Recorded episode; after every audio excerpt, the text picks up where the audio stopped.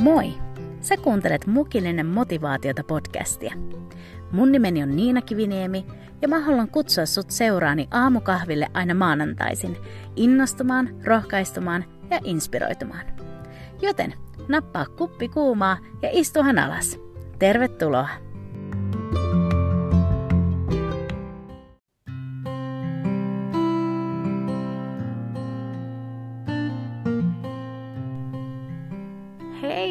huomenta, kun moron.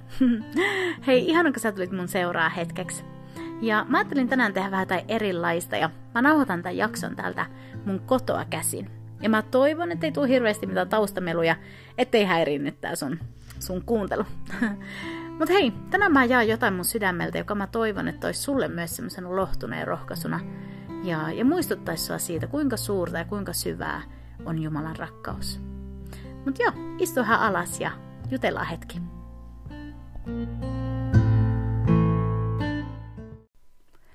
Kun mä mietin tätä tämän maanantain jaksoa, niin mun sydämelle pulpahti moneen otteeseen sanat Jumalan rakkaus. Mutta mä aina yritin laittaa ne sivuun, koska mä ajattelin, että no, tuo on niin tällainen pyhäkouluaihe, mä voi puhua tästä. Mutta koska ne ei vaan niin millään jättänyt mua rauhaa, niin mä nyt heittäydyn ja mä kerron teille jotain, mikä on mulle ollut yksi suurimpia jotenkin sellaisia henkilökohtaisia todistuksia siitä, että Jumala todella rakastaa. Ja tämä, mitä mä kerron, niin tapahtui noin kymmenen vuotta sitten vähän ylikin. Ja se oli sitä aikaa, kun mä olin tullut tai muuttanut takaisin Ruotsista Suomeen. Ja, ja mä olin ollut raamattokoulussa Ruotsissa ja, ja palannut sitten tähän niin kuin Suomeen ja arkeen. Ja, ja musta tuntui jotenkin, että mikään ei avautunut. Tai ei edes tuntunut, se vaan oli niin.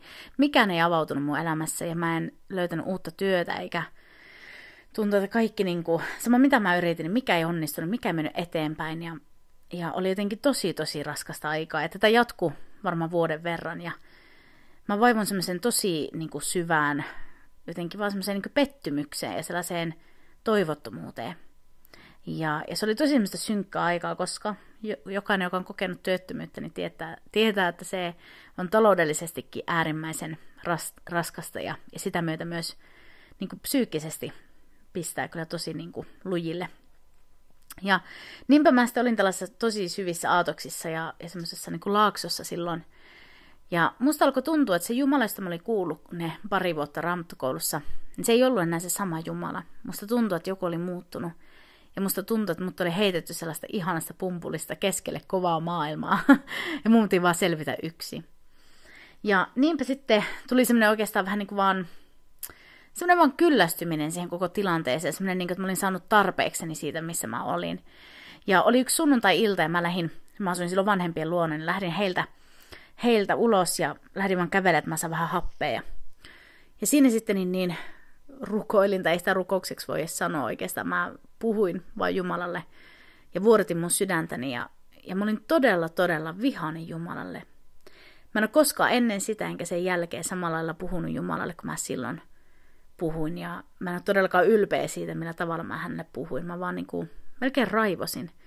Mä olin niin vihanen ja mä olin niin väsynyt siihen mun tilanteeseen.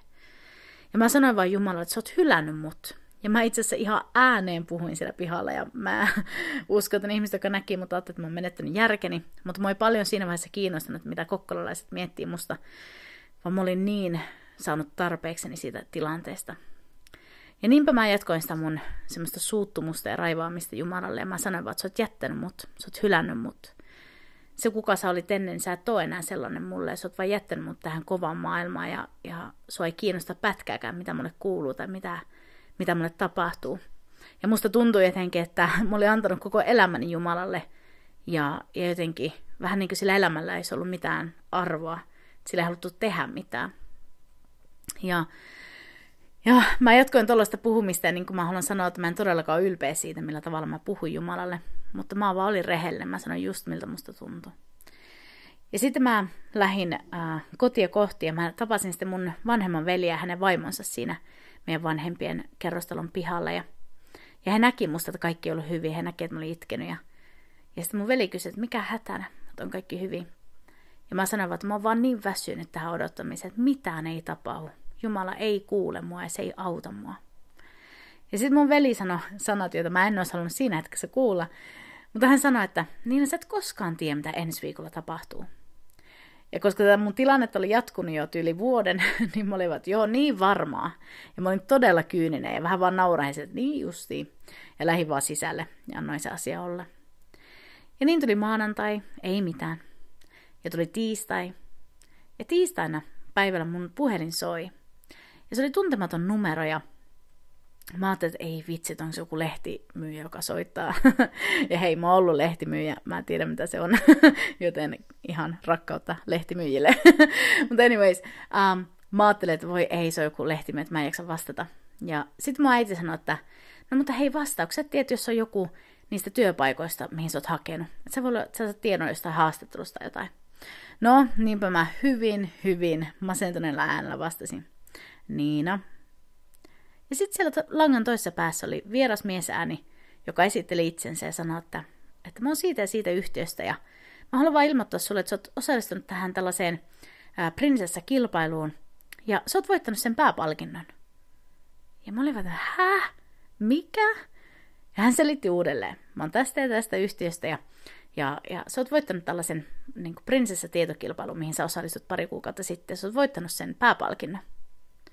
Ja mä rupesin kelailemaan, niin kuin, että mikä kilpailu. Ja sitten mun muistiin tuli semmoinen, että mä oon maannut masentuneena sohvalla ja lähettänyt tekstiviesti johonkin tietokilpailuun, missä kysyttiin Disney-prinsessoista. Ja vastasin siihen vaan silleen, ei ajatellut sen enempää ja annoin se asia olla. Ja nyt kävi ilmi, että mä olin voittanut sen kilpailun. ja mä en muistanut yhtä, että mikä se pääpalkinto oli, niin mä kysyin tältä mieheltä, että mikä se pääpalkinto olikaan. Ja sitten se mies kertoo, että joo, eli siis äh, pääpalkintona on matka neljälle tuonne Yhdysvaltoihin New Orleansiin. Ja mä olin vaan, että hä? Ja mä kiljuin puhelimessa ja voitte kuvitella se riemu, mitä se mies sai vastaanottaa, voi ei raukka. ja, ja mä vaan niinku huusin, että sä pelastit mun vuoden. Ja mä olin ihan niinku, annoin kaiken tunteen vaan tulla. Ja, ja sitten hän kertoi vähän yksityiskohtia siitä kaikesta ja lopetettiin puheluja mä riensin sitten mun nuoremman veljen makuhuoneeseen ja sanoin, että hei, mä oon voittanut matkaa Yhdysvaltoihin, että sä lähdet todellakin mukaan. Ja me vaan yhdessä fiilisteltiin ja riemuittiin siellä ja sitten yhtäkkiä kaiken sen keskellä mä muistin sen, mitä oli tapahtunut sunnuntai-iltana.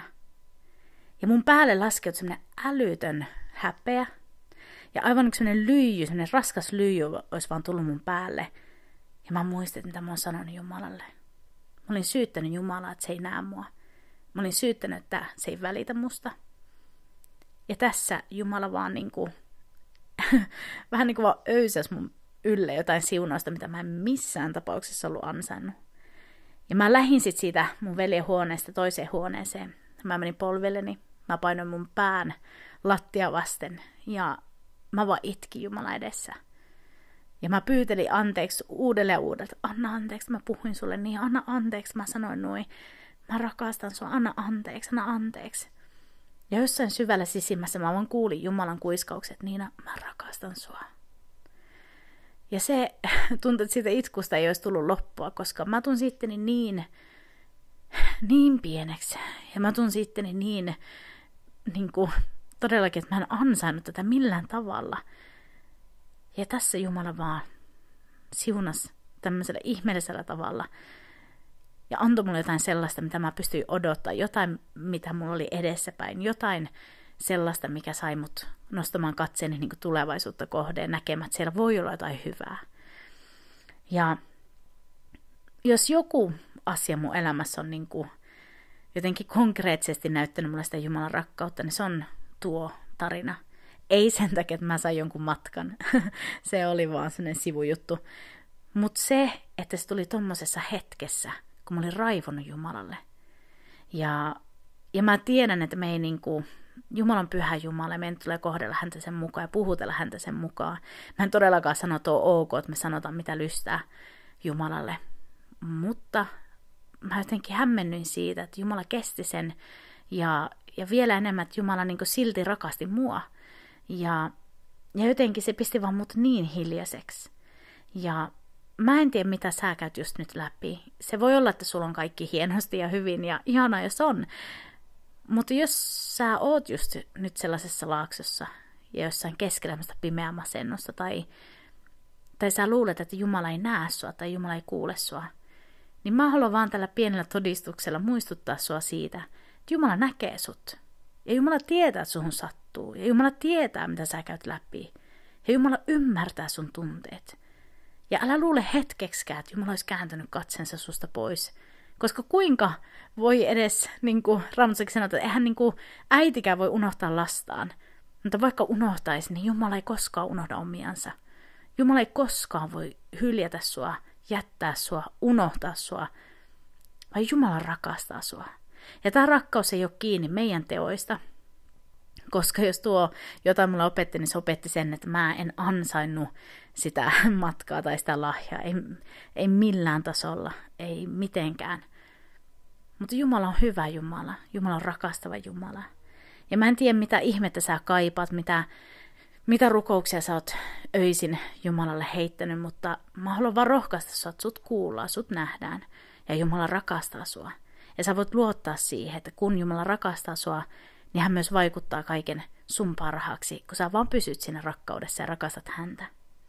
Ja mä haluaisin lukea sulle roomalaiskirjeestä, sen kahdeksannesta luvusta, nämä tosi tutut sanat, joka on mulle yksi mun lempi, lempijakeita.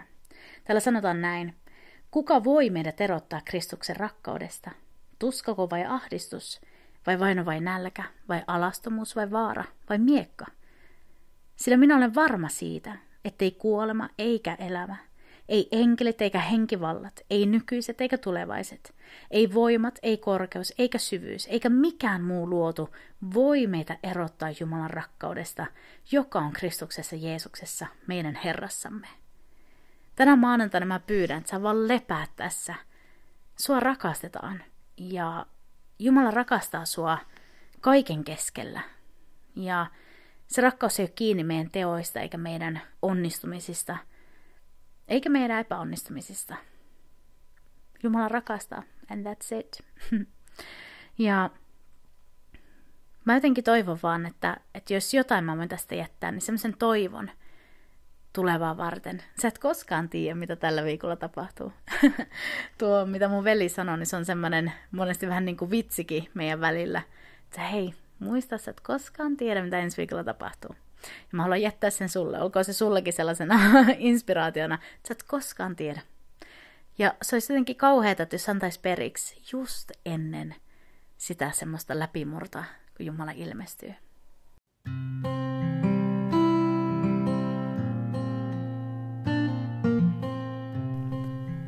Mä haluan toivottaa sulle oikein siunattua viikkoa.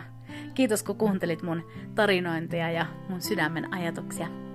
Ja hei, um, ensi viikolla ei itse asiassa ole uutta mukillista motivaatiota jaksoa, koska mä ajattelin pitää kahden viikon sellaisen kesäloman, koska mulla alkoi nyt mun toisestakin työstä kesäloma, niin, niin ajattelin pitää tässäkin pienen tällaisen breikin ja hengähdystauon, tauon, että jaksaa sitten ihan uudella voimalla taas tulla takaisin.